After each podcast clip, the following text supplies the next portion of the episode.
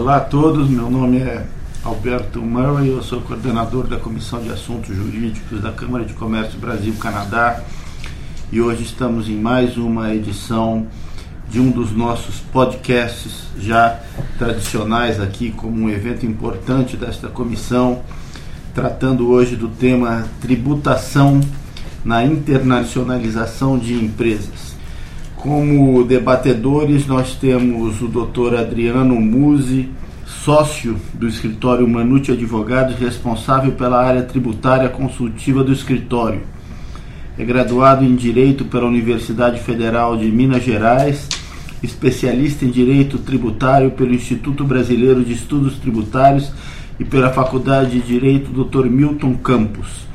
Assessora empresas multinacionais a desenvolver planejamento tributário na estruturação de suas empresas em operações de internacionalização, além de assessorar empresas nacionais a buscar eficiência em suas atividades.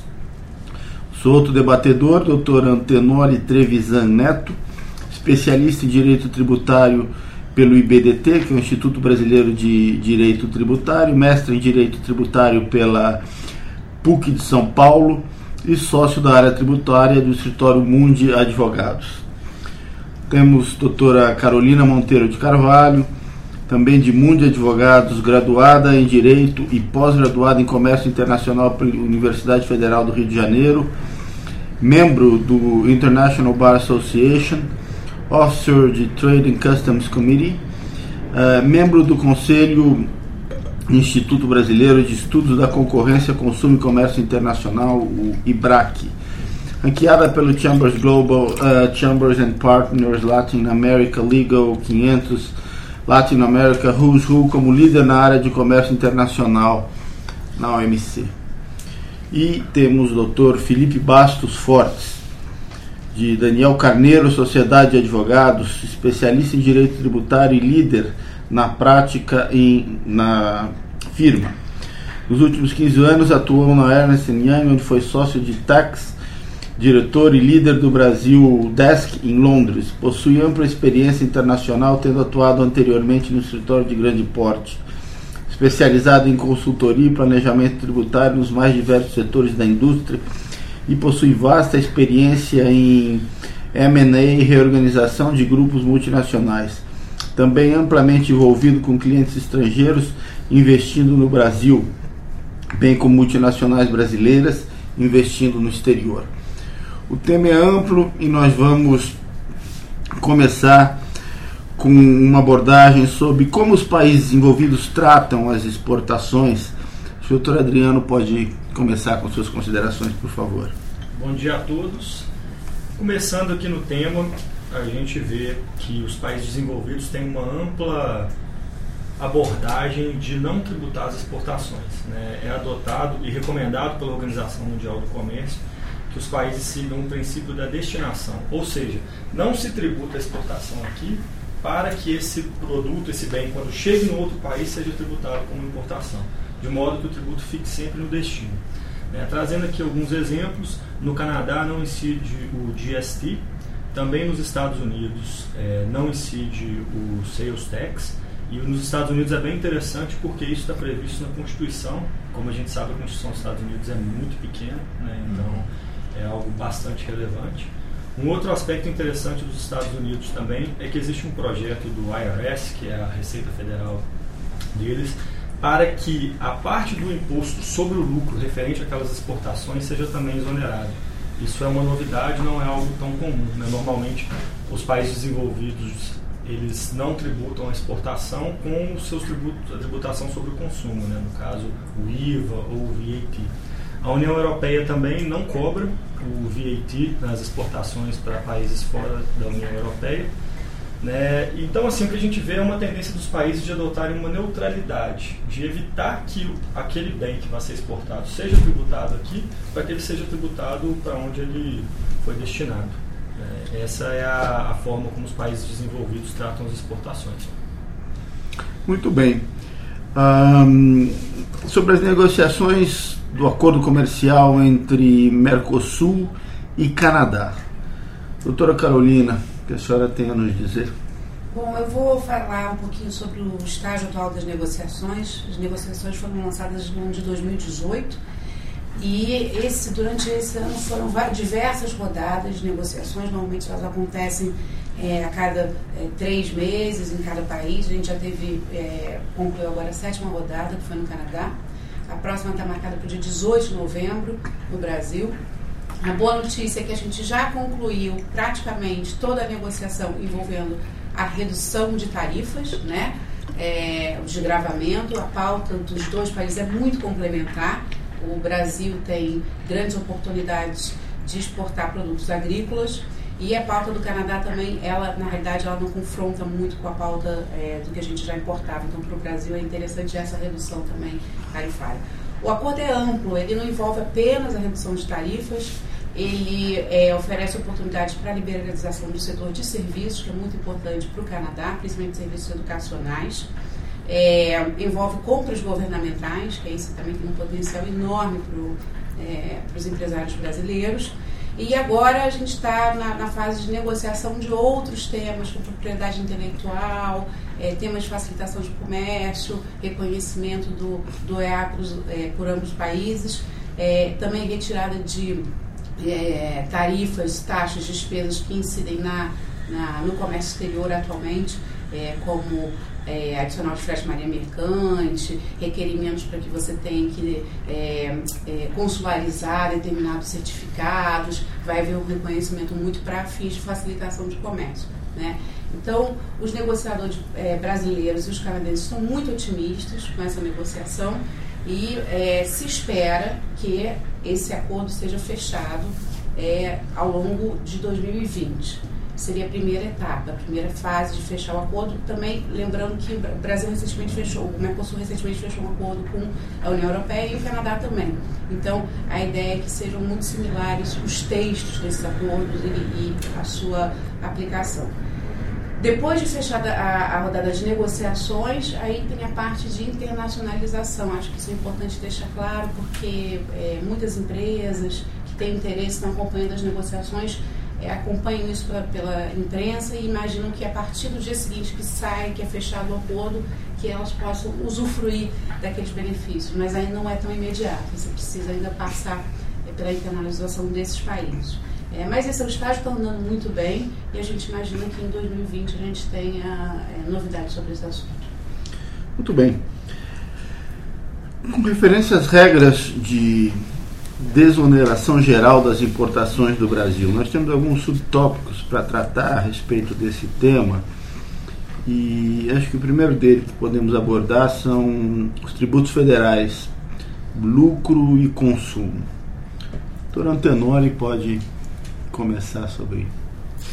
Obrigado. Com relação à regra de desoneração uh, das exportações do Brasil, e primeiramente com relação aos tributos federais, uh, o que nós verificamos é que uh, os tributos federais não possuem, com relação aos tributos que incidem sobre o lucro, não existe uma desoneração das exportações com relação a tributos sobre o lucro.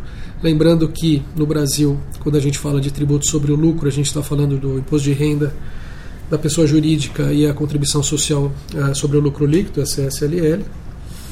Ainda com relação a tributos federais, a gente pode destacar uh, o IPI e o PIS/COFINS. Né? O IPI que incide sobre produtos industrializados e o PIS/COFINS que incidem sobre a receita.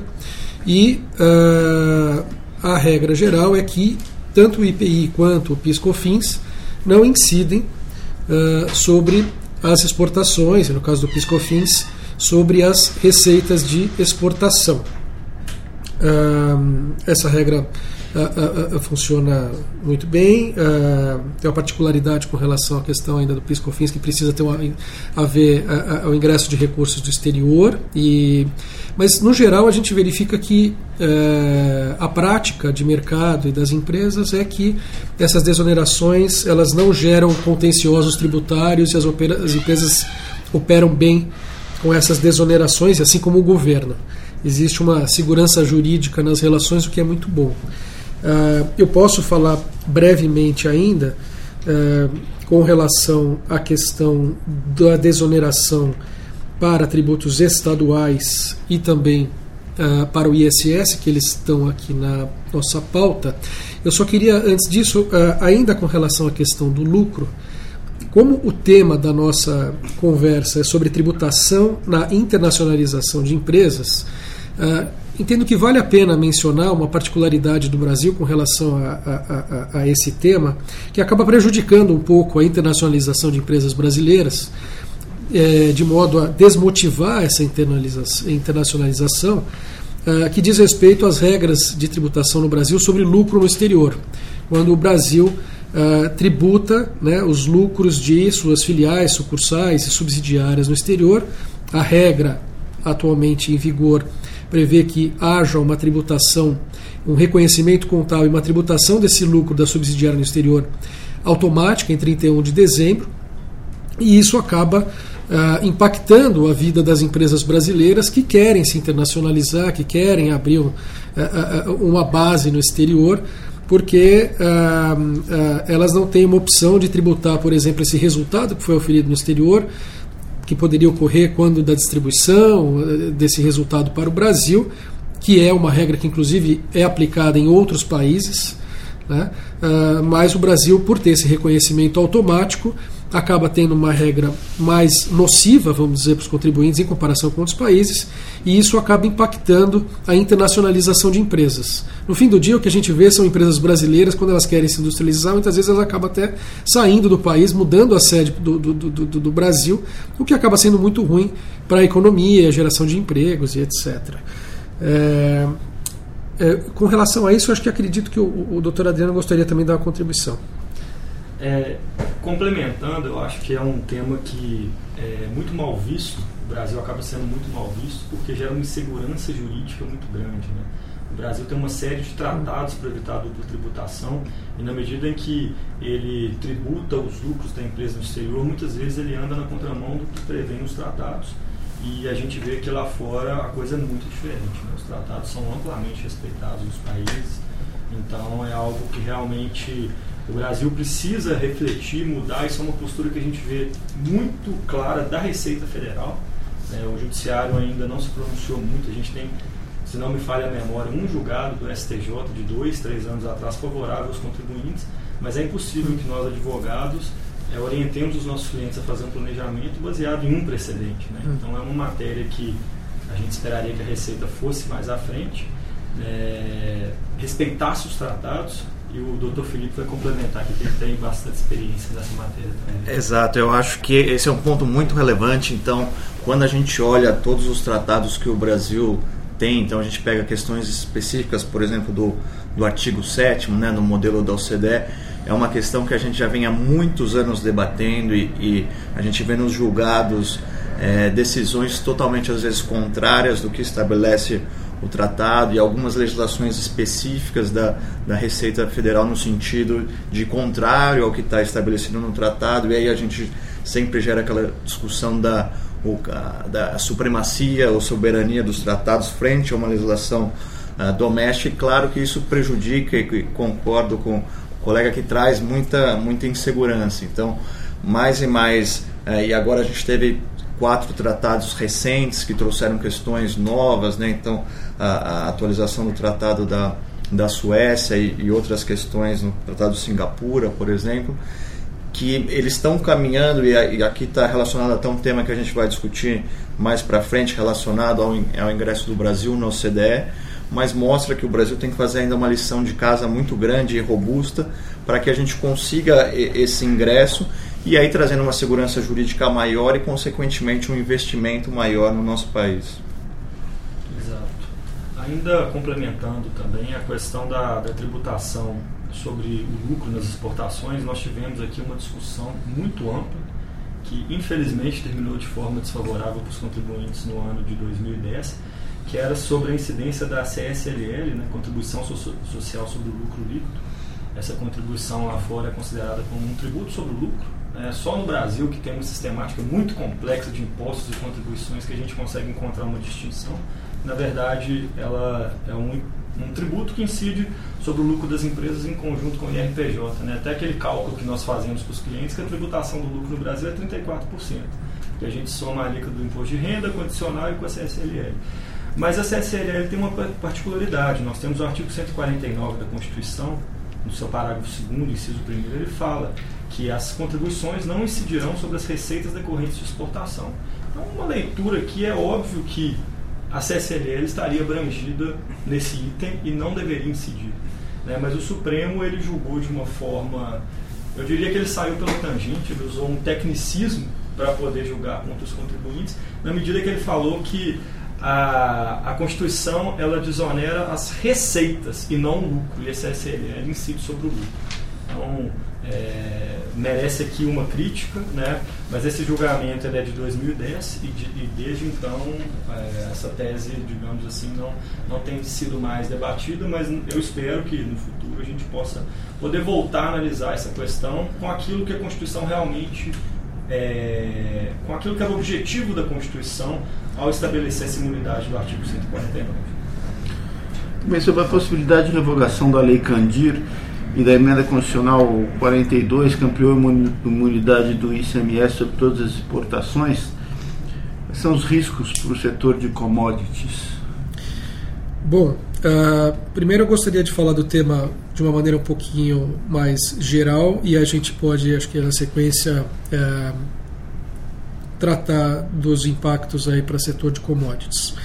Fato é que, apenas para fazer um, um, breve histórico, o ICMS, por previsão constitucional, ele não incide sobre as exportações. Isso está garantido pela Constituição e também pela Lei Candir. Existe uma discussão muito grande no que diz respeito à questão de, quando se fala de revogação da Lei Candir, eu acredito que ela seja até menos voltada para a, a, a qualquer a questão relativa à desoneração de exportações, mas sim com uma questão relativa a reconhecimento de créditos por parte do exportador que realizou uma exportação. Então, lembrando né, que o ICMS é um tributo não cumulativo, que ele atua numa sistemática de débitos e créditos, o que acontece é que aquele exportador que tomou um crédito, por exemplo, de um insumo, de um produto que ele industrializa para uma posterior exportação, ele tem, ainda que a operação de exportação esteja desonerada, ele tem direito ao crédito do insumo que ele adquiriu. Muito bem. O que ocorre é que uh, esses créditos eles acabam se avolumando dentro das empresas, isso acaba gerando o que a gente chama de créditos acumulados de ICMS, e o que a gente vê eh, na prática é que essas empresas que possuem créditos acumulados de ICMS, por conta de dificuldades criadas pelas legislações dos estados, eles não conseguem uh, recuperar esse crédito de ICMS uh, uh, ou monetizá-lo de alguma maneira que seja prática no seu dia a dia. Os processos são demorados e muitas vezes o contribuinte não consegue reaver os créditos acumulados que eles possuem, enfim, que no fim do dia significa dinheiro para o contribuinte. Então, dentro de um cenário geral, o que a gente vê é que o Brasil precisaria de uma política melhor para a questão do aproveitamento de créditos acumulados de ICMS, por exemplo, gerados por conta de aquisições que, por sua vez, geraram exportações. No que diz respeito ao, ao, setor de commodities, eu entendo que, a, a, da mesma forma que esse problema que afeta o setor de commodities, ele afeta, na verdade, todas as empresas em geral. É, então, é, é, realmente uma questão é, problemática do Brasil. A gente está numa fase que é, a gente, o Brasil estuda uh, a implementação aí de uma reforma tributária que, é, entre as suas medidas, uh, procura trazer algumas que uh, tentam corrigir essa questão e a gente espera que, seja numa reforma tributária ou mesmo, ainda que ela não ocorra, não ocorra tão cedo, que possa haver uma, uma mudança legislativa de modo a desafogar esses créditos acumulados de ICMS. A gente pode ponderar um pouco também que os estados uh, uh, têm as suas limitações financeiras e muitas vezes para os estados, ainda mais atualmente aí com questões aí de, de, de aperto uh, financeiro, questões previdenciárias, etc. e tal, é difícil para eles também, mas é uma situação que precisa ser equacionada para o bom desenvolvimento do país. Doutor Adriano? É, é, complementando realmente essa questão do, dos créditos de ICMS é um problema e isso é uma coisa que a legislação dos estados tem ampla autonomia né, para trazer as regras. Então a gente vê cada estado trata de uma forma, mas em geral sempre dificultando. Uhum. Aqui em São Paulo nós temos o exemplo do ECREDAC, do E-Ressarcimento, que são sistemas complexos, difíceis de mexer, você precisa de um layout específico que só existe para aquele sistema, que você tem que ter um software que gere esse layout. Né? Outros estados, como o Rio de Janeiro, você não tem nenhuma saída para o crédito ser recuperado, o crédito simplesmente fica. Né? A gente tem diversos casos no escritório né, do, do cliente chegar a ponto de querer reconhecer aquilo ali como despesa porque é irrecuperável. Esse é, esse é o nível que nós chegamos. Uma pequena menção honrosa é o estado de Minas Gerais, que eu acho que é um pouco mais avançado nessa matéria, porque existe uma bolsa de negociação de créditos de CMS né, e a coisa funciona relativamente bem. Dentro do cenário terrível que é isso no Brasil. Né? Poderia ser muito melhor, mas lá as empresas conseguem, atendidas determinadas condições, negociar os créditos. Então, essas empresas exportadoras que têm um grande volume podem vender, por exemplo, para o contribuinte que recebeu um auto de infração. Ele pode pagar 100% daquele auto de infração com crédito de terceira. Crédito esse que ele compra com deságio, então acaba que fica um pouco mais interessante. Né? Perfeito. É um, um, um, aspecto com relação ao crédito que eu acho bem importante e acho que isso está na pauta da, da, reforma tributária. Então, quando a gente olha ali a, a, PEC, a, o projeto 45 e também ah, to, to, todo o conceito de IBS, né, que é o Imposto sobre Bens e Serviços, que basicamente traria um imposto único e substituiria eh, todos os impostos, não só no nível federal, mas também existe aí a previsão do, dos estaduais e o ICMS está dentro dele e também o, o, municipal ISS, é, que esse problema dos créditos ele seria é, corrigido. Então, claro, é uma discussão muito profunda, é, porque isso é a principal fonte de receita dos estados, então você está lidando com uma é, supremacia em termos de. Hoje em dia, os estados têm uma, uma autonomia, porque grande parte da receita do ICMS vão para eles, e com a reforma tributária, ou pelo menos essa proposição que a gente tem hoje em dia, é, isso mudaria, então estaria sujeito à União nesse sentido, mas é um ponto da reforma tributária que pode ser muito benéfico ao Brasil, porque traria uma simplificação de todo o sistema tributário, que traria, claro, mais investimentos, e, por outro lado, você acabaria com discussões muito profundas que a gente tem, como com relação aos créditos é, de CMS. Bem, é, e sobre a questão do ISS na exportação de serviços, doutor Felipe? O, o ISS, bom, o Brasil claramente é um, é um país muito é, exportador, né? então primariamente exportador, e a gente tem uma tributação na importação de serviços enorme, né? todo mundo sabe aí que a gente tem 40%, ou se até fizer o, o grossap 60% de impostos na importação de serviços, e na exportação, como a gente estava comentando aqui nos outros uh, temas ou tópicos específicos, existem diversas desonerações. É, para fins de ISS, o imposto sobre serviço, a gente tem uma discussão também muito relevante. Então, existe, e aí tem um, um caso que é um leading case é, que a gente trata ou tratou no passado de turbinas, né, na produção e também na, é, nos testes referentes a essas turbinas, porque existe um, um, um conceito básico que diz se o resultado do serviço prestado é verificado fora do, do território brasileiro, não deveria incidir uh, o ISS. Uh, o que acontece é que esse conceito de onde o resultado é verificado ele é muito amplo. Então, em São Paulo, por exemplo, tentou-se uh, aqui trazer algum guia sobre o que seria esse, esse resultado.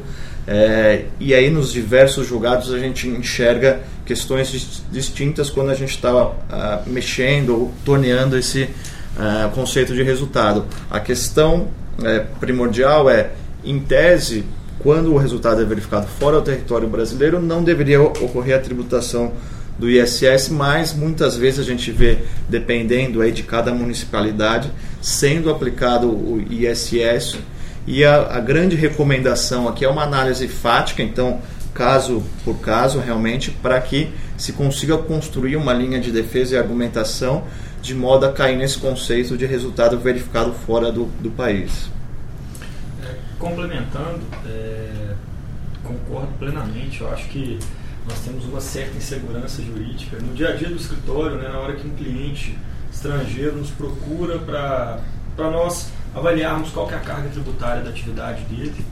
Para explicar essa questão do ISS é até difícil, né, porque é um conceito totalmente subjetivo. Resultado, que tipo de resultado? É o resultado econômico? É o resultado de o serviço ter terminado aqui? Nesse esse caso né, que o Dr. Felipe citou, da, é o living case da, da GE, a discussão era muito interessante porque a, a empresa ela reformava as turbinas de avião. Então chegava a turbina com algum defeito, alguma coisa, ela consertava, aquilo ali era colocado de volta no avião e o avião voava o mundo inteiro. E o Brasil entendeu, né, na verdade era o município, acho que o município de Petrópolis, né, ele saiu vitorioso uma vez que o resultado que teria sido o conserto teria se dado ali na hora que o conserto terminou.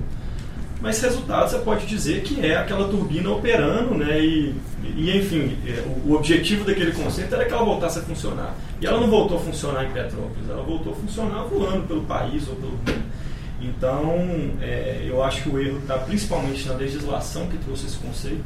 É, essa legislação recentemente foi alterada a lei do ISS e tentaram, tava, foi vetado, mas havia um dispositivo aqui para trazer uma segurança jurídica maior, ou seja, um critério mais objetivo, infelizmente isso não passou.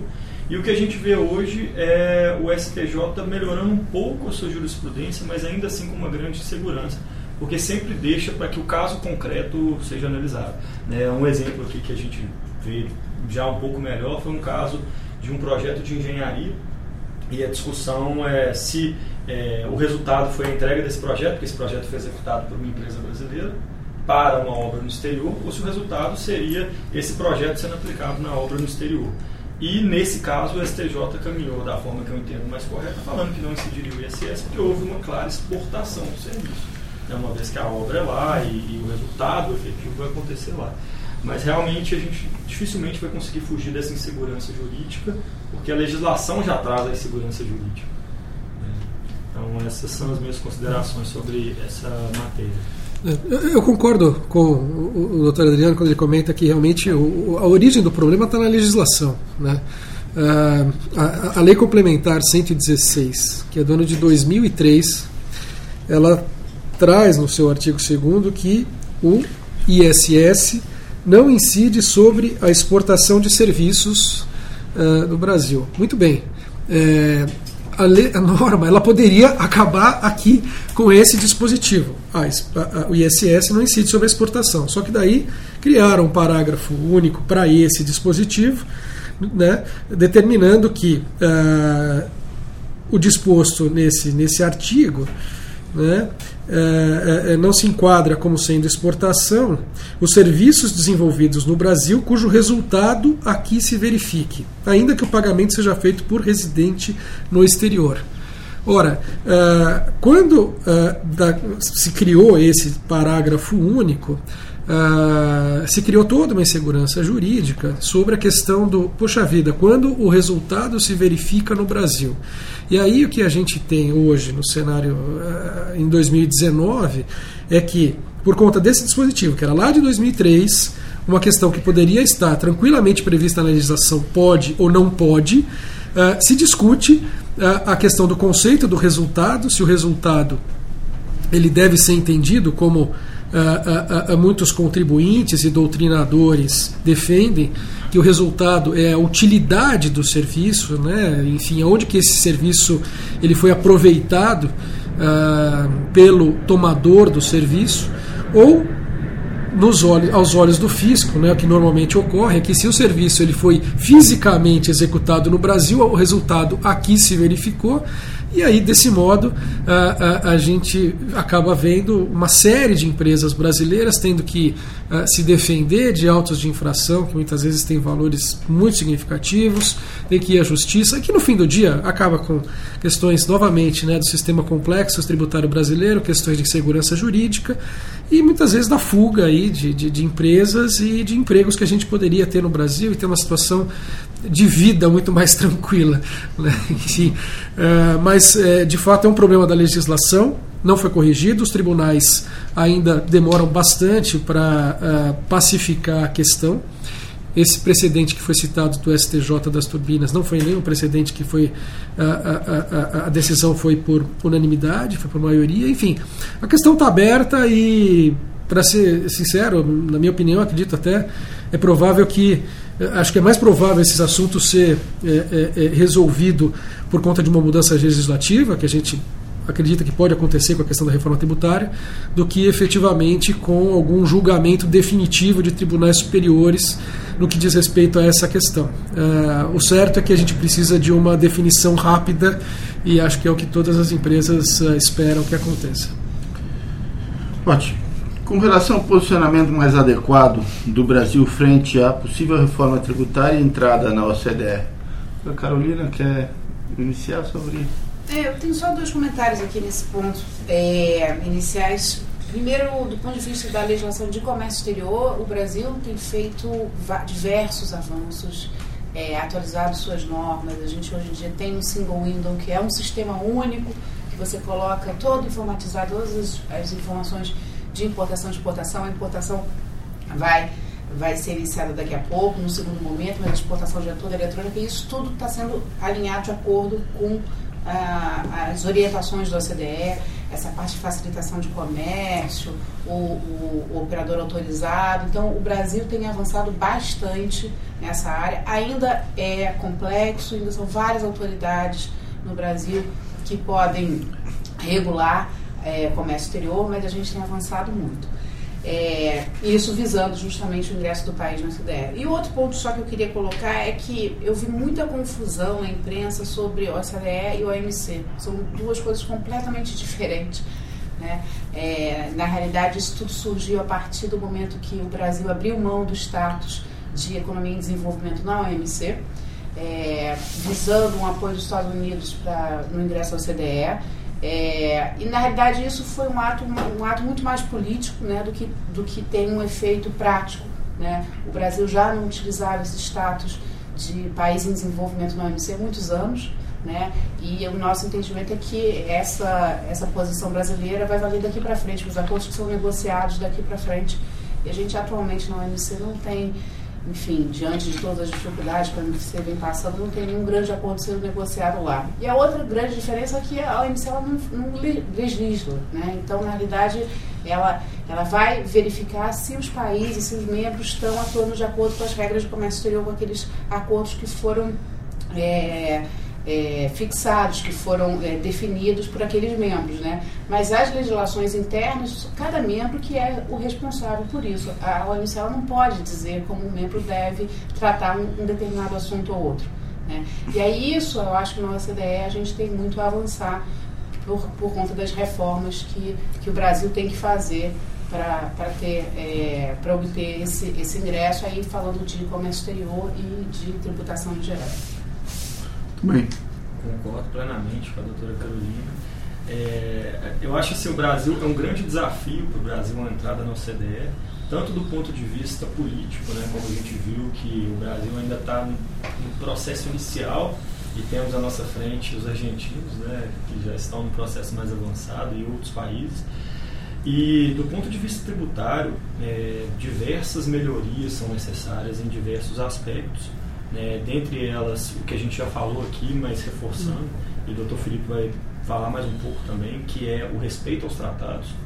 É, isso é uma coisa muito importante e até para a empresa estrangeira que vai investir aqui, na hora que nós falamos que o Brasil não respeita completamente os tratados, isso é péssimo e a OCDE já falou disso abertamente né, em relação ao Brasil. Também uma desoneração das exportações mais ampla, que é o que a gente vinha discutindo ali. Nós temos algumas matérias, algumas coisas que ainda são passíveis de discussão, a questão do ISS, a questão do, do ICMS, que agora se pretende revogar uma parte né, dessa não incidência. A simplificação da tributação, que passa muito pela reforma tributária, e a gente tem aí dois projetos, dois grandes projetos em discussão, né, e o projeto do governo, que nós ainda não sabemos como será mas que, pelo que se diz aí, agora que foi aprovada a reforma da Previdência, é algo que vai ser discutido mais amplamente, o governo deve apresentar um projeto, né, simplificando principalmente a tributação do consumo. Né, a gente tributa o consumo em todas as esferas, por vários tributos, então você tem aí uma dupla incidência em diversas atividades que não faz muito sentido. Né, adotamos, o Brasil adotar um sistema de IVA, que seria o IBS, seria muito mais simples, muito mais fácil. Né, também a tributação do lucro, simplificar, não, né, unificar IRPJ, CSLL, é, trazer um sistema mais factível, um sistema que seja mais fácil de ser compreendido, né, para o Brasil sair daqueles rankings de um país que as pessoas gastam mais hora pra, horas para cumprir as obrigações acessórias. É, também ter uma segurança jurídica maior, a Receita Federal interpretar as normas de forma mais adequada. A gente vê muitas vezes interpretações extremamente fiscalistas, né, igual a gente citou esse exemplo da CSL, a exportação algo que força o que está lá na norma, deveria ser uma coisa simples, tranquila, que qualquer pessoa entenda e acaba não sendo. Né? E também uma mudança da política de, de preços de transferência. Eu vou passar para o Dr. Felipe explicar melhor né, quais são os, as recomendações da OCDE nesse ponto. Exato. É, eu acho que é, você, bem é, definiu quando falou que o, o, Brasil é um país complexo né, e super burocrático em termos de, de compliance, então traz um desafio enorme para se fazer negócio é, no país em termos de quanto se gasta para cumprir as obrigações acessórias. É, é, é um tema extremamente relevante. No passado, é, e é um dado oficial do Banco Mundial, o Brasil gastava 2.600 horas.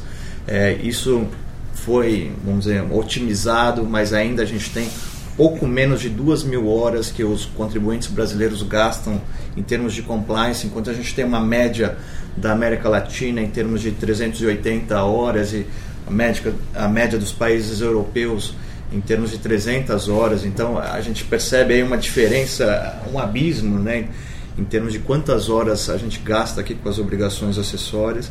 E lá atrás, quando é, se falou, falou-se no ingresso do Brasil é, na OCDE, a gente tem isso há quase, quase dois anos atrás, montou-se uma, uma comissão de estudos justamente para ver toda aquela lição de casa que deveria ser feita em termos de alterações legislativas, princípios que são utilizados pela OCDE e no mundo internacional.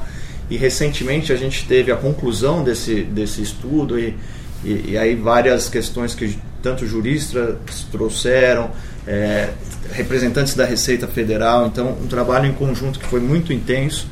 É, e ficou claro que precisa haver uma harmonização muito grande e isso claramente esbarra na, na regra de, de, preços de transferência, né, que no Brasil a gente adota aqui ainda as margens fixas, enquanto a, a OCDE já falou para que o Brasil é, ingresse na, como um membro, é preciso que o conceito de arm's length seja adotado pelo Brasil. Então, vantagens aí, alguns desenvolvimentos. Então, os últimos tratados para se evitar a bitributação, por exemplo, a gente teve ah, questões como a exclusão do crédito presumido, que é algo que vários uh, tratados anteriores traziam e que no modelo OCDE não existe mais. Então, hoje em dia, aconteceu essa, essa alteração mas é, a, tendo a, a, negativa algumas semanas atrás, por volta de duas semanas atrás, que o Brasil não seria um, membro primordial, a, o, o, novo membro primordial a entrar na OCDE, mas seria a, a Argentina,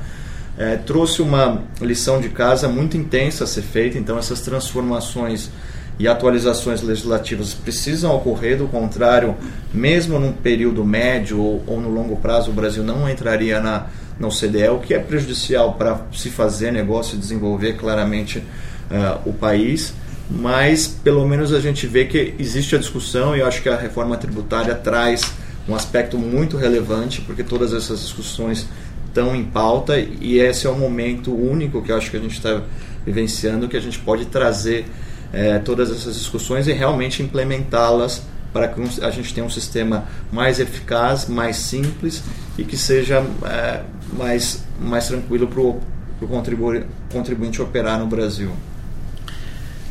Se eu puder só eu também acrescentar mais alguns pontos, eu, eu concordo com o que foi dito aqui e eu até entendo que é importante é, que o Brasil uh, passe a ser um membro da OCDE, mas acho que o mais importante seria realmente a gente investir nessa questão de reforma tributária, a gente acertar a casa no sentido de é, perceber e tratar o tema do, do, do, de direito tributário, não é porque na área que eu, que eu milito, mas como sendo uma política de desenvolvimento do país. Né? Na verdade, a partir do momento que a gente passa a, a simplificar a, a forma de tributação no Brasil, sem prejudicar a arrecadação, a gente certamente vai trazer um, um desenvolvimento para o país. Uh, e a gente vê, por outro lado, que a manutenção de um sistema muito complexo, que é o que a gente tem hoje, isso atrapalha o desenvolvimento do país, atrapalha uh, o Brasil, seja para ele entrar na OCDE, seja para ele atrair investimentos, etc. E tal. Então, acho que assim, é, é, é, não dá para esperar uh, mais tempo para o Brasil, se o Brasil quiser, enfim, ter um desenvolvimento, para que ele não simplifique a, a, a, sua tributação. Veja que no, no projeto que está hoje, no, que foi elaborado pelo CECIF, e que, cujo relator é o Baleia Rossi, a gente, numa tacada, vai eliminar cinco tributos por um. Não é à toa que a gente elimina cinco por um e ninguém fala, puxa, mas e aí, tudo bem? É normal, tudo bem fazer isso? É muita coisa. Né? Então, de fato, assim, significa que a gente não precisaria ter esses cinco. E, aliás, nem com esses cinco a gente consegue, é, muitas vezes, atacar problemas práticos do nosso dia a dia, como seja uma tributação de software, questão de digitalização de economia, que a gente, enfim, vê um crescimento exponencial no mundo e a gente está aqui discutindo questões pequenas aqui do ICMS, do IPI, do, do ISS, como a gente falou, foi o resultado do serviço, e as empresas de software, enfim, né, de, de tecnologia dominando o mundo, e a gente dificilmente vai atrair uma empresa dessas para o Brasil com a legislação que a gente tem hoje. Enfim, acho que por tudo isso, acho que a gente de fato tem que fazer uma lição de casa simplificar. E a hora que a gente tiver realmente com uma, um bom ambiente tributário no Brasil, eu acho que a gente inclusive vai ter muito mais, ser muito mais natural e fácil a gente conseguir uma, um acesso à OCDE uh, do que uh, no cenário que a gente se encontra atualmente. Mas era um, isso aqui dá para falar bastante coisa, né? mas acho que por hora era isso que eu queria comentar. Acho que com isso nós encerramos a pauta de hoje. Agradeço a todos os presentes, agradeço também à Câmara de Comércio Brasil-Canadá pelo incentivo que sempre dá à Comissão de Assuntos Jurídicos e convido a todos para que fiquem atentos para os nossos próximos podcasts. Obrigado.